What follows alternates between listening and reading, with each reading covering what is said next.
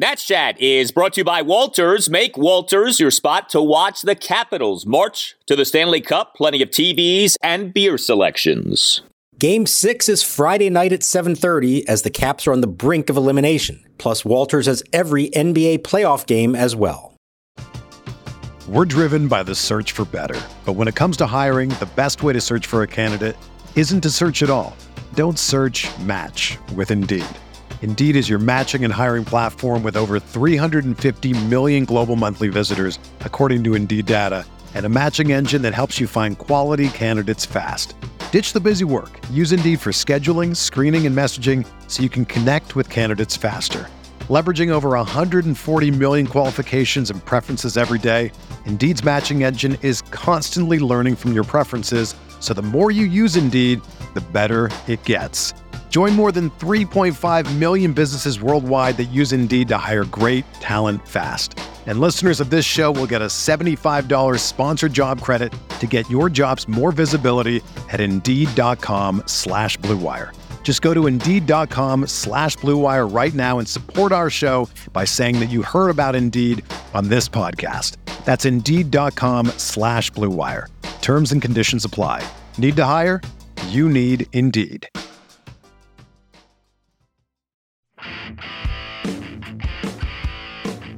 Now the kick and the pitch on the way. Swung on, hit a mile high to deep left field. Hernandez back looking up. It's going, going, and gone. Goodbye. A two run homer for Pete Alonso. Not a good start for the Nationals here tonight at the top of the first inning. Three on the board for New York. It's the Mets three and the Nationals nothing. Now Megill ready. Here's the pitch. Soto swings, belts it high in the air to deep right center. Way back goes Marte to the wall, looking up, going,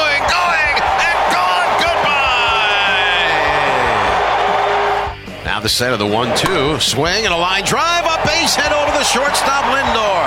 Rounding third, heading home is Ruiz. Throw to the plate is cut off by the first baseman Smith, and Dee Strange-Gordon has his first RBI of the year. Ruiz home with a fifth run of the inning. It's now the Nationals five and the Mets three. The kick and the pitch. Swing and a high fly ball. Deep left center field. Nimmo back, way back. Going, going, Zoom goes Nelson Cruz with a three run homer. And the Nationals now lead by the score of 8 to 3. And welcome to Nats Chat for Thursday, May 12th, 2022, along with MASNsports.com Nationals insider Mark Zuckerman, who is at Nationals Park. I'm Al Galdi, host of the Al Galdi podcast. For just the fourth time in 16 home games for the Nats this season, we have a Nats win, uh, an 8 3 win over the New York Mets at Nationals Park on Wednesday night. And Game two of a three game series. Nats this season now 11 and 21 overall. And what a strange game for the Nats this was. The Nats for the game, eight runs, 10 hits, four walks. You like that. But all eight of the runs and nine of the 10 hits happened over the first two innings. Uh, the Nats scored five runs in the bottom of the first, three runs in the bottom of the second. Offense did very little the rest of the game, but the offense didn't need to do much the rest of the game. You know, Mark, we have that saying, right? It's not how you start, it's how you finish. For the Nats on Wednesday night, it was how they started and not how they finished. Well, it, not exactly how they started started because the first four batters of the game were about the worst case like disaster scenario you could draw up. But as soon as they got over that, yeah, I mean, I've seen teams come back. I've seen them come back before. Certainly a 3 nothing deficit is not the end of the world. The first inning, I don't know I've ever seen them come back that quickly, that emphatically, and then the rest of the game literally features no runs scored by either team. It was a truly bizarre way to do it and they needed this one. Let's let's be honest. It was a 9-game home losing streak. It had been 22 days since their last win at home. That one was on April 19th when they beat the Diamondbacks 1 nothing. If you can think all the way back to that, it has been a while. They needed one in a way like this where they got big hits from a lot of guys, including a couple key players, got lockdown pitching and never really even let the Mets threaten to come back. So that's a nice win and something they sorely needed. Yeah, no doubt. I mean, we know that the Nats aren't very good this season, but they had really been bad at home. And, you know, in a season in which you're trying to sell some tickets, right, and have some kind of an atmosphere at games at Nationals Park, it's tough when you go into a, a, game like this on Wednesday night, three and twelve at home. I mean, that's bad. That's really bad. That's actually have not been that bad on the road this season. Had been really bad at home. You'd like to give your ticket paying fans reason to feel good about their experience. So it's nice that the Nats did this on Wednesday night. You know, it's interesting. The Nats, Mark, have scored 135 runs this season. 25 of the 135 runs have come in the first innings of games. Uh, that works out to 18.5% of the Nats' runs coming in the first innings of games. Now, historically speaking, the first inning is the highest scoring inning in games. This is part of the rationale behind the whole thing of going with openers.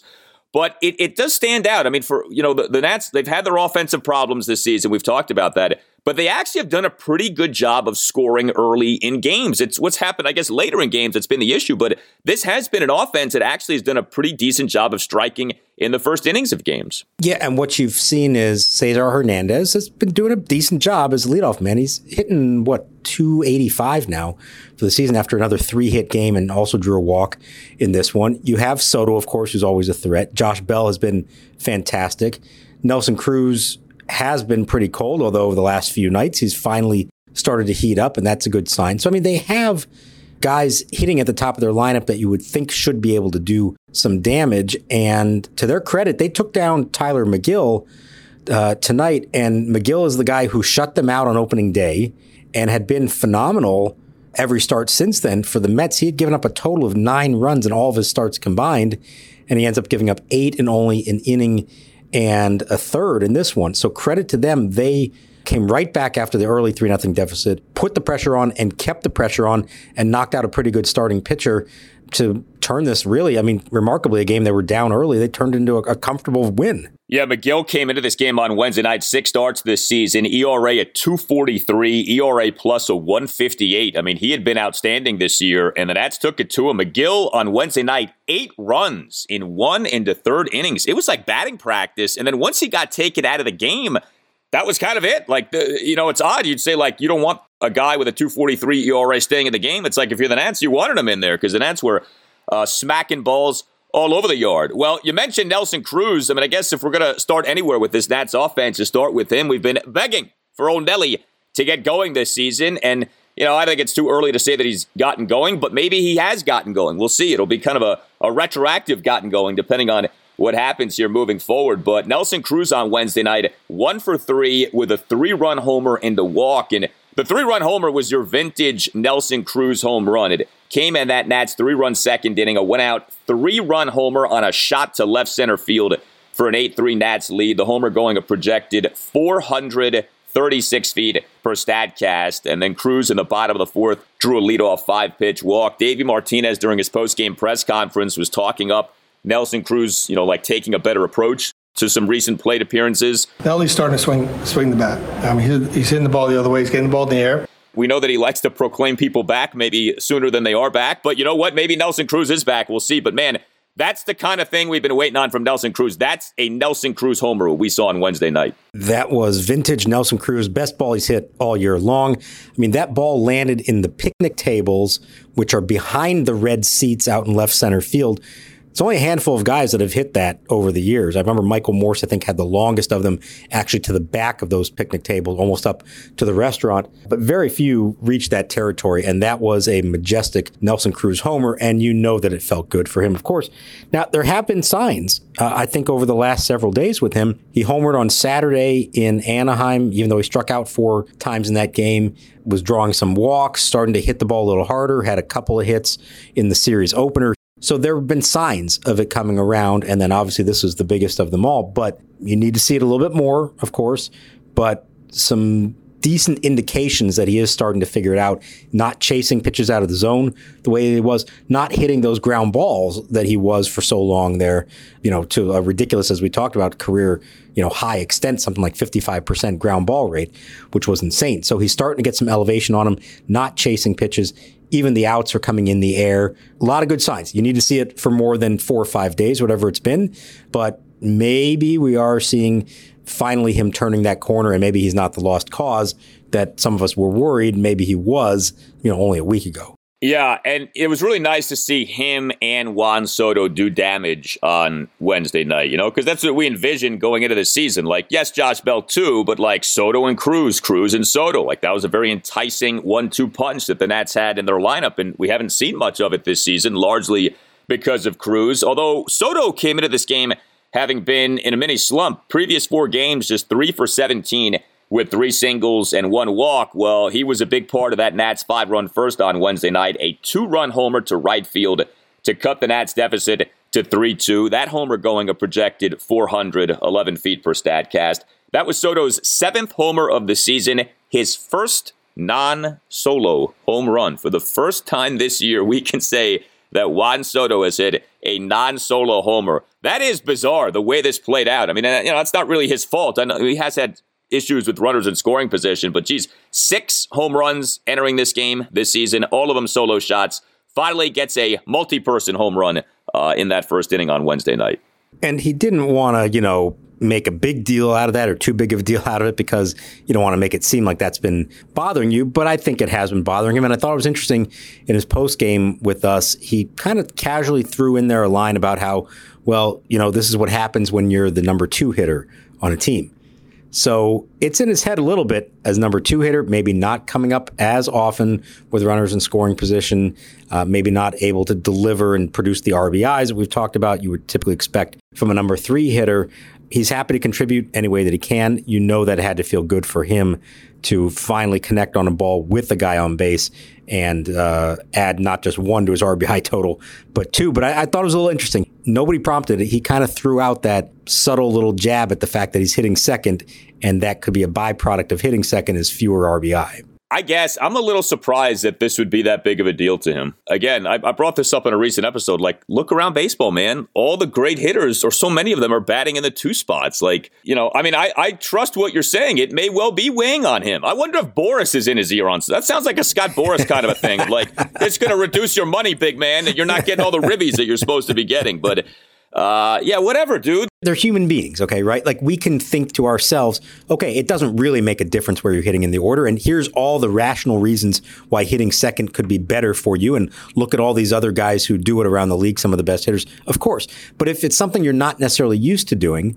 and in your mind you think of yourself as a certain type of hitter and you've grown up your whole life, being a number three hitter because you were the best hitter on your team by far everywhere he's ever been. Like I can see how that would at least be somewhere in the recesses of his mind. And even if rationally he knows it doesn't matter, subconsciously it might be somewhere in there and causing him to approach this a little differently. I, I don't think they're moving him anytime soon. I think Davey seems perfectly satisfied with how this is set up.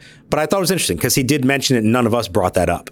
Yeah, uh, I think the fact that he brought it up unsolicited is telling. I mean, I don't, I don't think that that's nothing. It probably is there, but hopefully he gets used to it. And like we've said, I mean, he has struggled with runners in scoring position. He could have more runs batted in had he done more in his opportunities that he has had. But he now has 10 RBI on the year, so he can pat himself on the back for that. You know, he's got an 871 OPS. I mean, again, it's all relative with this guy, right? By normal person standards, he's having a very good season. By Juan Soto standards, you have these little nits that you like to pick. But like overall, you know, after Josh Bell, and if you want to say Yadiel Hernandez, who's come up to hit a lot less, I mean, Juan Soto's been one of the Nats' best hitters so far this season. Yeah, no, of course. And the bar has been set so high that we just expect almost perfection from him. And he's okay with that because I think he expects it from himself too. He has a very high standard for himself. So even though we can all look at it and say, hey, you're still having a pretty good season, I don't think he's going to look at it that way. He always is looking for ways to be better and do more. And that's great. That's what you need in a superstar player. That's what makes them the very best of the best is they're never satisfied. They never want to give you anything less than 100% of what they're capable of. But this is another game where he hits a homer and draws a walk. That's the Juan Soto game homer and a walk. And he's still done that a bunch of times this year. It's just that the homers haven't been quite as meaningful because of when they've been hit and how few guys have been on base. I want to subpoena Soto's cell phone. I guarantee you Boras has been texting Soto about batting in that two spot. I promise you that. Are you a law firm partner looking for a better situation for your practice and a blockbuster contract worthy of Juan Soto? If so, you should call Mason Kalfas of Zenith Legal in Washington, D.C. He works with law firms and lawyers on finding the perfect match. No platoons just superstars. Some lawyers switch firms because of conflicts, some lawyers switch firms for a better platform for their practice, and some lawyers switch firms for more money. You need the Scott Boras of legal headhunters working for you, and that's Mason. Mason will work with you to find a better fit for your practice and ultimately the best deal for you and your entire team. Call him today at 202 486 3535 or check out his website, zenithlegal.com. This is an unprecedented time in the legal market, and many top firms are looking to expand. Call Mason today. Zenith Legal also works with associates and distinguishes itself on personal service. Zenith Legal doesn't just spam resumes out to law firms. Zenith Legal talks to the right people and gets your resume in front of the decision makers who matter. Whether you are a rainmaker partner or a mid-level associate, give Mason Kalfas at Zenith Legal a call today to accelerate your career. Call today 202 486 3535. We're driven by the search for better. But when it comes to hiring, the best way to search for a candidate isn't to search at all. Don't search match with Indeed. Indeed is your matching and hiring platform with over 350 million global monthly visitors, according to Indeed data, and a matching engine that helps you find quality candidates fast. Ditch the busy work. Use Indeed for scheduling, screening, and messaging so you can connect with candidates faster. Leveraging over 140 million qualifications and preferences every day, Indeed's matching engine is constantly learning from your preferences, so the more you use Indeed, the better it gets. Join more than 3.5 million businesses worldwide that use Indeed to hire great talent fast. And listeners of this show will get a $75 sponsored job credit to get your jobs more visibility at Indeed.com slash BlueWire. Just go to Indeed.com slash BlueWire right now and support our show by saying that you heard about Indeed on this podcast. That's Indeed.com slash BlueWire. Terms and conditions apply. Need to hire? You need Indeed. When you drive a vehicle so reliable it's backed by a 10 year, 100,000 mile limited warranty, you stop thinking about what you can't do and start doing what you never thought possible. Visit your local Kia dealer today to see what you're capable of in a vehicle that inspires confidence around every corner. Kia, movement that inspires. Call 800 333 4KIA for details. Always drive safely. Limited inventory available. Warranties include 10 year 100,000 mile powertrain and 5 year 60,000 mile basic. Warranties are limited. See retailer for details. 3 2 to Hernandez. Swinging a line drive base hit right field between Guillorme and Smith. And Cesar Hernandez, after having his hitting streak snapped to 12, has had a little bit of up and down. He went 0 for 5 on Saturday with two strikeouts, and he went 3 for 5 on Sunday. Last night he went 0 for 4 with three strikeouts, and today he's 3 for 3. You mentioned Cesar Hernandez. He got on base four times on Wednesday night. Nice job by him. Three for four, three singles, and a walk. Uh, Hernandez, uh, he was the igniter for those two big innings for the Nats. He in the five run first had a leadoff single to right field despite having been down to the count of 1.02. He in the Nats three run second had a leadoff opposite field single to left center field. He in the bottom of the third had a one out full count single to right field. And he in the bottom of the eighth drew a two out eight pitch walk despite having been down in that count at 1.02. I mean, we've talked about Hernandez. He gets singles, he doesn't get extra base hits, he doesn't draw walks, but he is batting 285. It's an odd profile for him. The on base is just 324, but the batting average is 285. If you go by qualified Nats players, he's number two on the Nats in batting average on the season. Bell is number one at 349. Hernandez is number two at 285. So it's kind of like you got to take in a lot when you're analyzing the year that Hernandez is having. But if you're just talking about Wednesday night, I mean, he did his job, got on base four times, and got those two big innings for the Nats going. Well, what's funny is you remember going into the year, we talked about how he hit a career high 20 homers last season, and maybe he shouldn't hit leadoff because he actually can hit for power. And Davey Martinez is telling him, hey, don't worry about the home runs. We need you to get on base. That's your job. Well, he hasn't hit a home run yet this year. He's become a singles hitter again. And it's, you know, maybe on this team, that's what they need him to be, but it is a little strange. I mean, this is a very different hitter than he was last year in Chicago and Cleveland. I suppose right now it's working. He is getting on for Juan Soto and Josh Bell, and that's a good thing from your leadoff hitter. But it does feel like there is some pop in there that we just haven't seen yet. And I don't know if it's by design that he's not trying to do that or if he's just not hitting the ball as well as he has in the past you know, speaking of like odd statistical profiles, Hernandez's 2021 was odd. So he hit the career high 21 homers, yes. He also only slugged 386. It was one of the poor slugging percentages of his career. So it's a good case study in like you can hit a lot of homers, but actually still not be a very good power hitter. He wasn't a good power hitter last year, but he did hit those 21 homers. So yeah, I mean, I got what Davey was talking about when he earlier well, not even earlier this season, but going into the season, talked about, you know, I want Cesar Hernandez to be the leadoff guy. And he has had some good on base percentage seasons in his career 2020, 355, 2018, 356, 2017, 373. So he's capable of getting on base. Hasn't gotten on base at a great clip so far this year. I wonder if maybe that does start to come. But yeah, I mean, to me, if his homer's great, you really just want to see him be a guy who's getting on base at a higher rate than what he's done so far this year. Now, the singles are a part of that. I think the big thing for him is to try to draw some walks. He's he's drawn six walks the entire year. He's the leadoff guy. He's played in 32 games. It's like we'd like to see a few more walks than six over 32 games. Yeah, well, he finally got one in the bottom of the eighth of this game uh, after singling in the first three innings, which is also unusual. So it's a fine balance because if you are feeling good and you're making good contact and you're you know producing hits as he has, then the tendency is to want to be aggressive and not work the count too much and not just put it in the hands of the umpire or anything like that. But a little more selectivity wouldn't be bad, and whatever it takes, whether it's a bunch of hits and he's, you know, a 310 hitter with a 350 on base percentage, or he's a 280 hitter with more walks and a 350 on base percentage. Whatever you got to do to get on base is good. And however he can figure out how to do that is what they need him to do.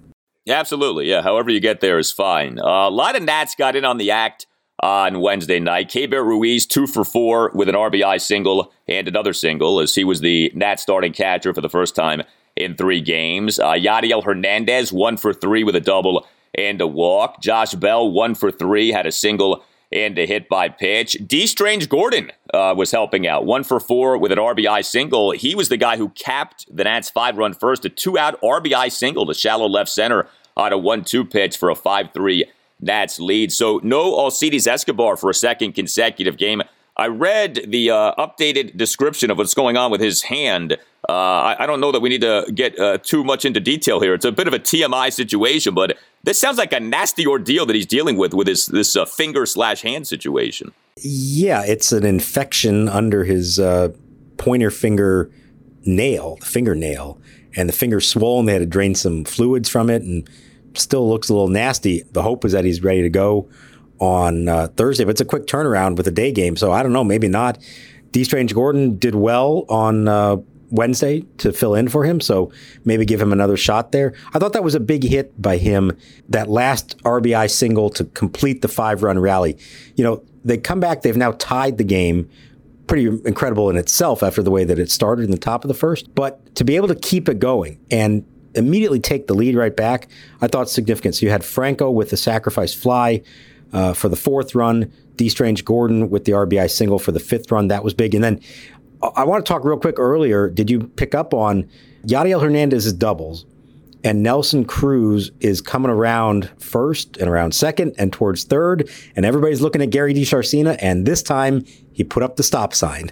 There was a chance you maybe you, you would see him try to go for it. And if it's a different runner, maybe he would have. But he held up Cruz. And wouldn't you know, the next batter Ruiz RBI single. It worked out. Sometimes it's okay to be a little more cautious on the bases and trust the guy behind you to deliver, especially in that case with uh, only one out. So that was a good job there by Gary DiSarcina. Maybe learned his lesson from a few times earlier in the year.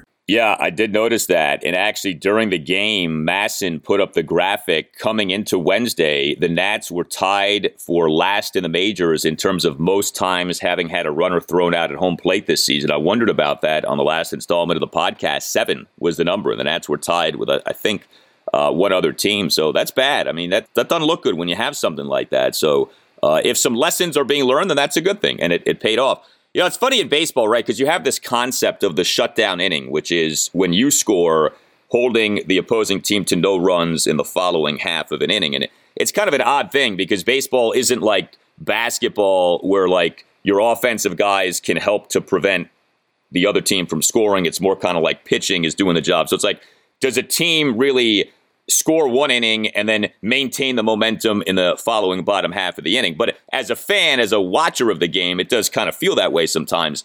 And so for the Nats to respond, quote unquote, to the Mets scoring those three runs in the top of the first with a five spot in the bottom of the first, that was good to see, like an immediate answer to a big first inning and, and, then to tack on three more in the bottom of the second. You know, again, like this thing of momentum. I mean, I, I don't, I think it gets overstated, but if you're just sort of watching the game unfold, you're down 3 nothing going into the bottom of the first. You're then up 8 3 after two. That is a big swing in the game. Right. I said, you know, you get down 3 nothing in the first. It's not uncommon to come back from that, but you're probably going to chip away at it over the course of the night to get it immediately like that. And not just in the first, but to come right back in the second with the big three run homer, knock out the opposing starter, it does change the entire vibe. I got to tell you, four batters into this game, the way the Mets scored those three runs with sloppy defense again, a big home run surrendered, the crowd, well, the Nationals portion of the crowd was not feeling it. The Mets portion of the crowd was very much feeling it. And you're thinking it's going to be a long night here. And so I do think there's something to be said for flipping that switch in the other direction right away it's not just that they came back, you know, later in the game, but to do it right away, they seized back control of that game. And for that, give credit to the lineup and give credit to Aaron Sanchez, who looked to be on path to a terrible start and wound up putting together a very solid start in the end.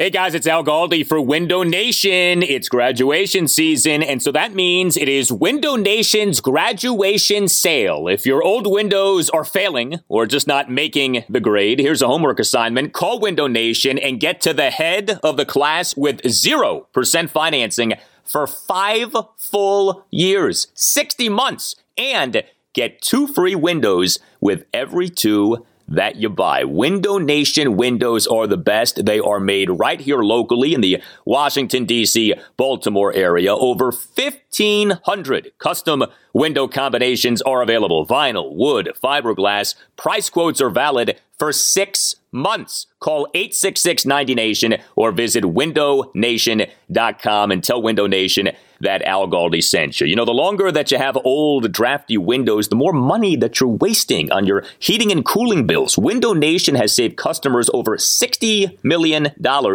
on energy bills. Call 866 90 Nation or visit windownation.com and make sure that you ask Window Nation for the graduation sale that you heard about from Al Galdi. That's 866 90 Nation or visit windownation.com and get the special offer. Mention my name, Al Galdi, when you talk to Window Nation. He comes set in the pinch, swinging a ground ball toward the middle. Fielded by Dee Strange-Gordon to the bag himself for the out in time. And a Curly W's in the books. The final score the Washington Nationals 8, the New York Mets 3.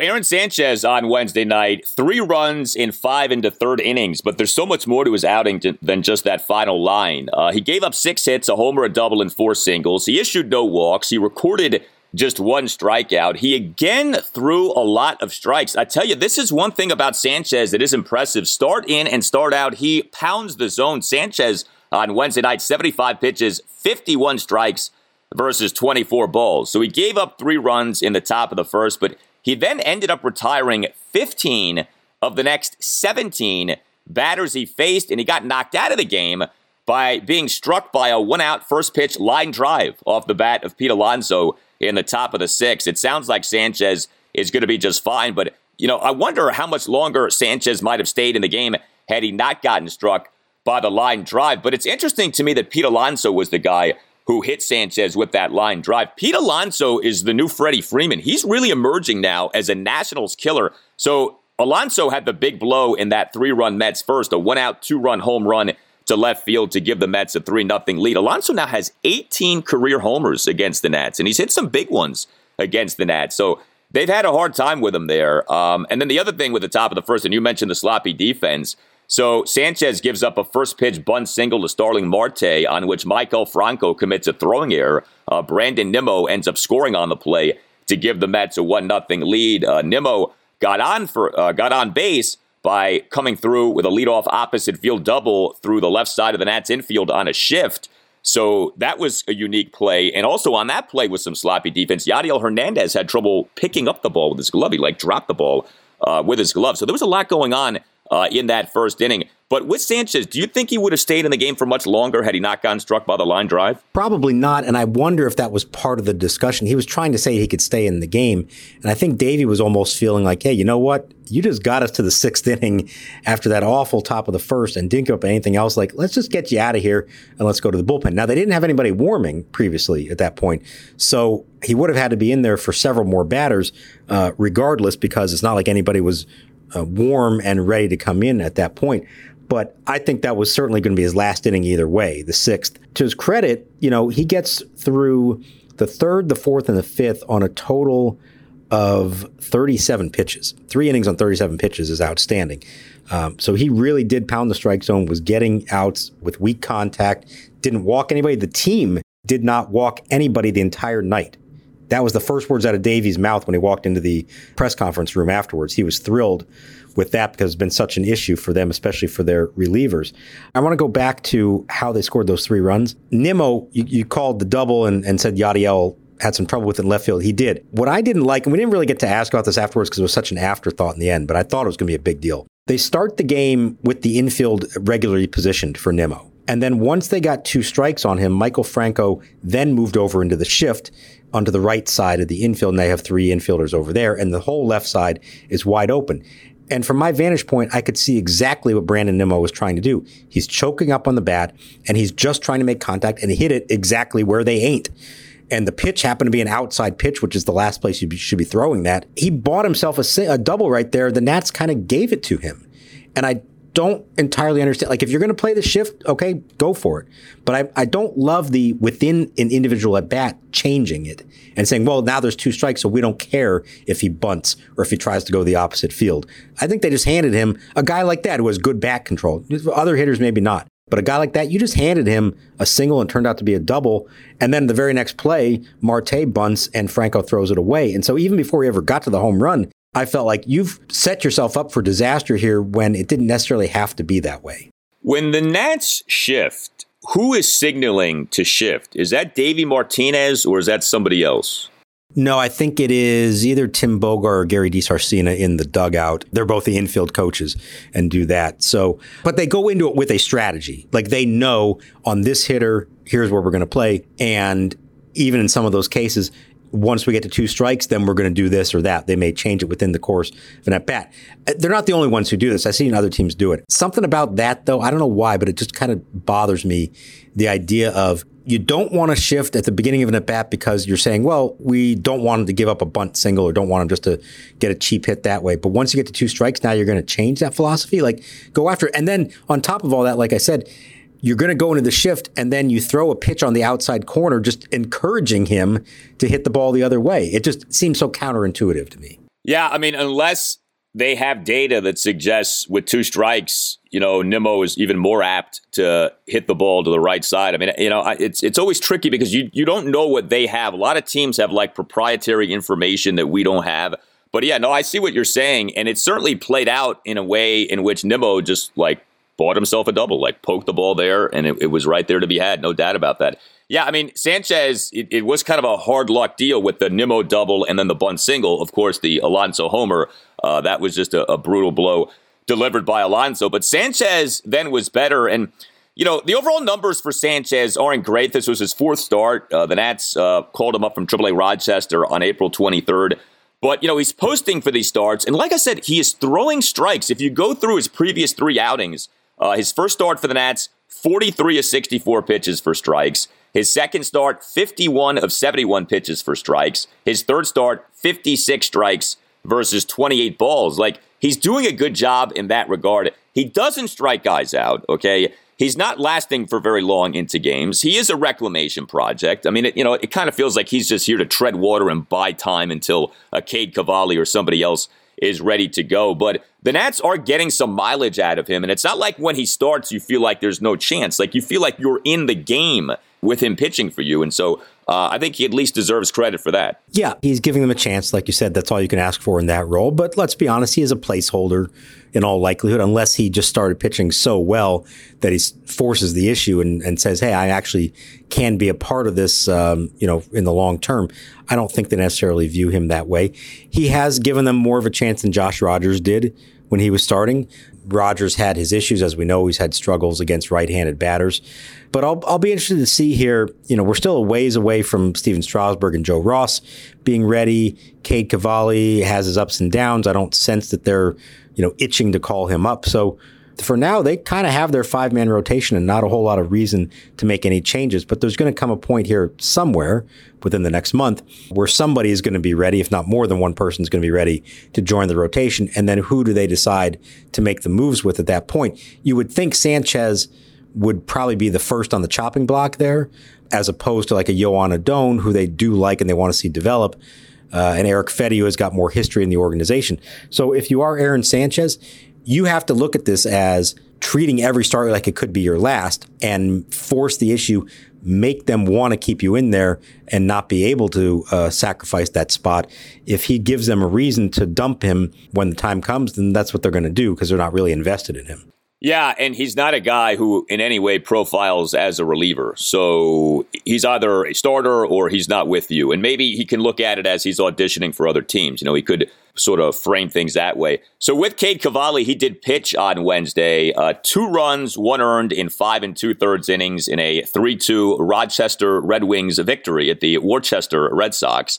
Uh, Cavalli had six strikeouts versus one walk. I mean, you know, he's not killing it for AAA Rochester. He's had some good outings. He's also had some rough outings. The overall numbers aren't great. I know that when you're deciding on whether to call up an Uber prospect, it's not just about bottom line stats. You look at the peripherals, you look at the stuff, things of that nature. But six starts for Cavalli for AAA Rochester this season. He has an ERA of 618, uh, 25 strikeouts in 27 and two thirds innings, and he has issued 12 walks. So, the results have been mixed. He's not forcing the Nats' hand on this. It's kind of like he's there, he's developing, but this isn't like a banging on the door situation. This is more like I think you want to see more before you call him up because, like you said, they want to call him up and have him stay up as opposed to calling him up and then shipping him down.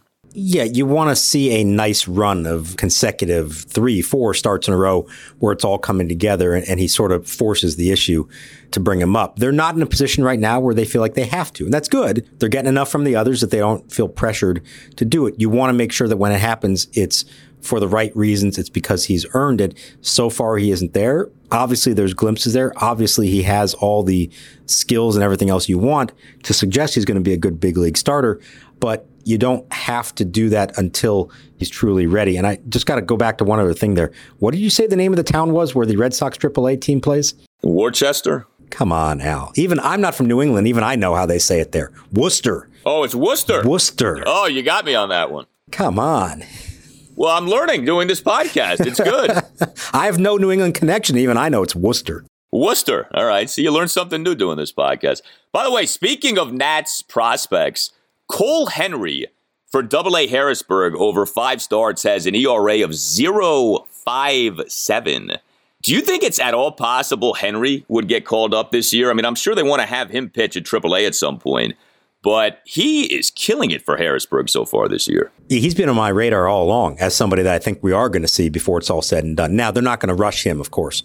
Pretty accomplished, a number two draft pick, you know, a little step behind Cavalli, maybe in terms of experience and in terms of dominance, but profiles to be potentially a front of the rotation kind of starter. And yeah, they're very excited about him.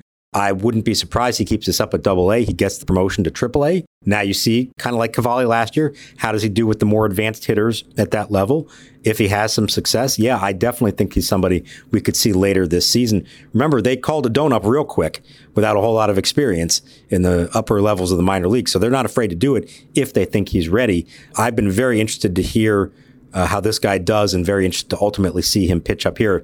We're so far away from this. Who knows how it's all going to play out. But if they get to September and you've got a rotation that includes Cavalli, Gray, Henry, and Adon, I mean, that's where they should be. I mean, that's where you want them to be organizationally. And then Strasburger, Ross, or Fedde, whoever the other one is, Corbin.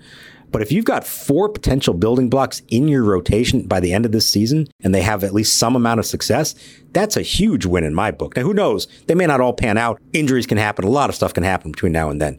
But that's not out of the realm of possibility that we reach a point where that does happen this year.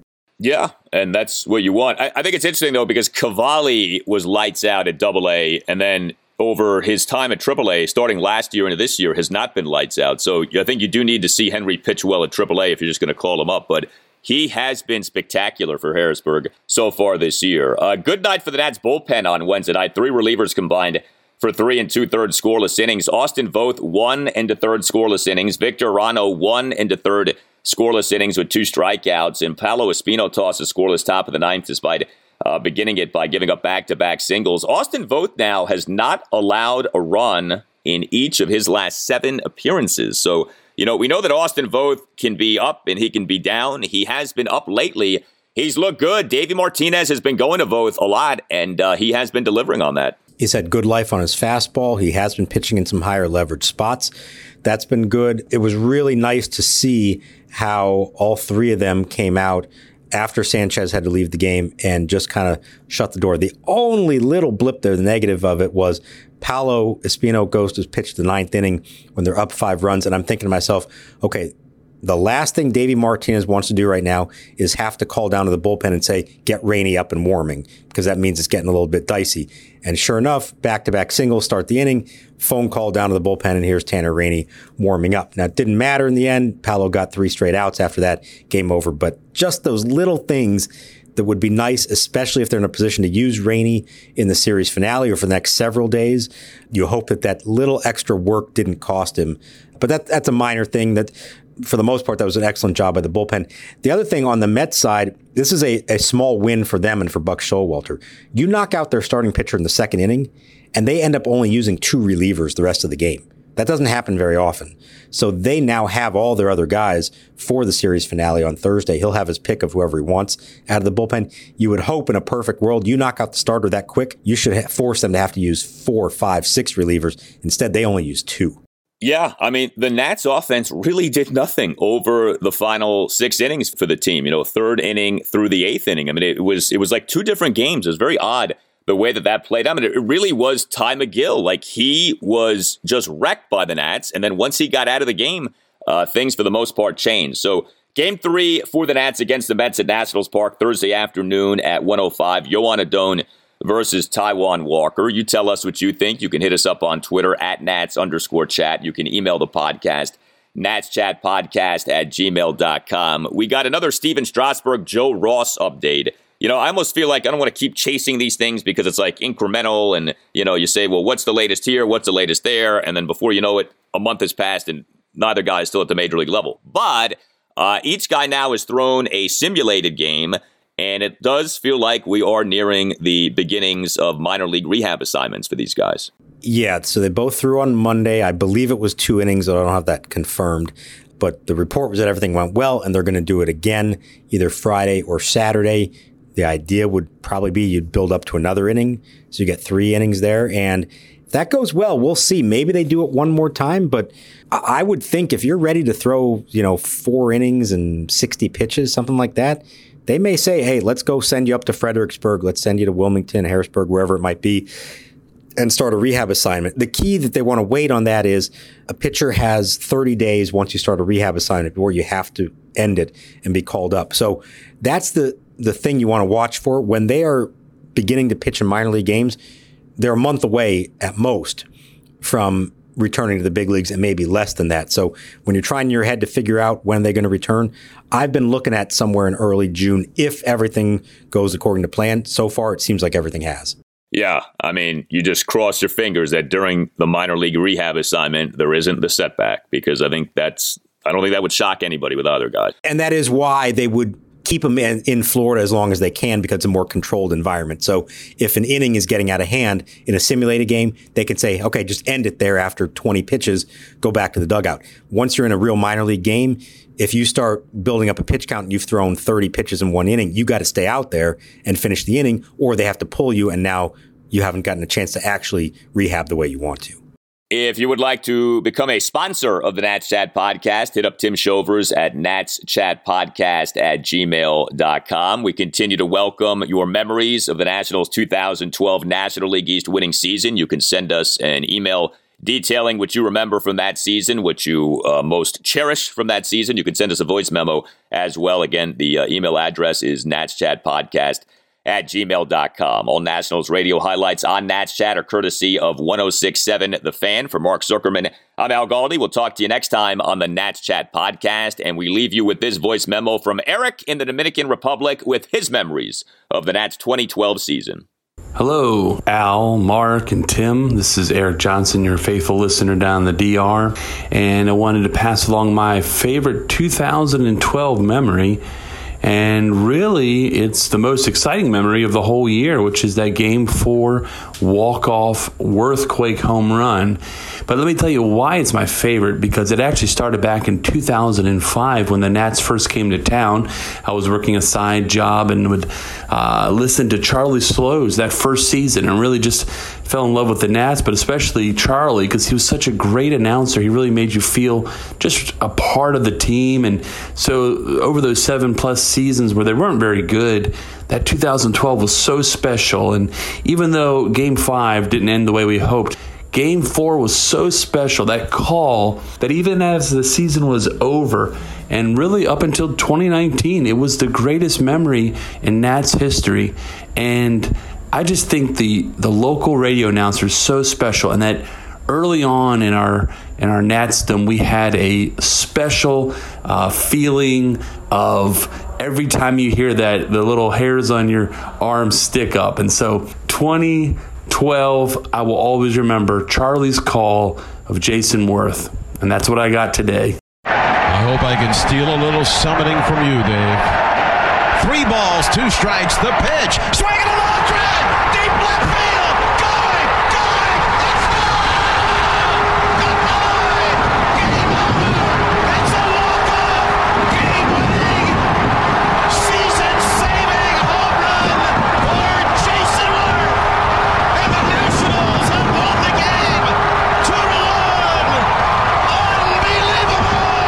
Everyone is talking about magnesium. It's all you hear about. But why? What do we know about magnesium? Well, magnesium is the number one mineral that 75% of Americans are deficient in. If you are a woman over 35, magnesium will help you rediscover balance, energy, and vitality. Magnesium supports more than 300 enzymatic reactions in your body, including those involved in hormonal balance. From functional medicine doctors to mental well being and female hormone experts, we all know that magnesium is the one mineral to improve all aspects of well being and health. But which one? Magnesium Breakthrough from Bioptimizers, the trusted choice recommended by leading experts with seven best absorbed forms of magnesium to ensure your body receives the support it needs for overall well being. Go to bioptimizers.com slash balance today and use code BALANCE10 for 10% off. Support your journey to wellness at B-I-O-P-T-I-M-I-Z-E-R-S dot com forward slash balance. Magnesium Breakthrough from Bioptimizers, your foundation to optimal health and vitality.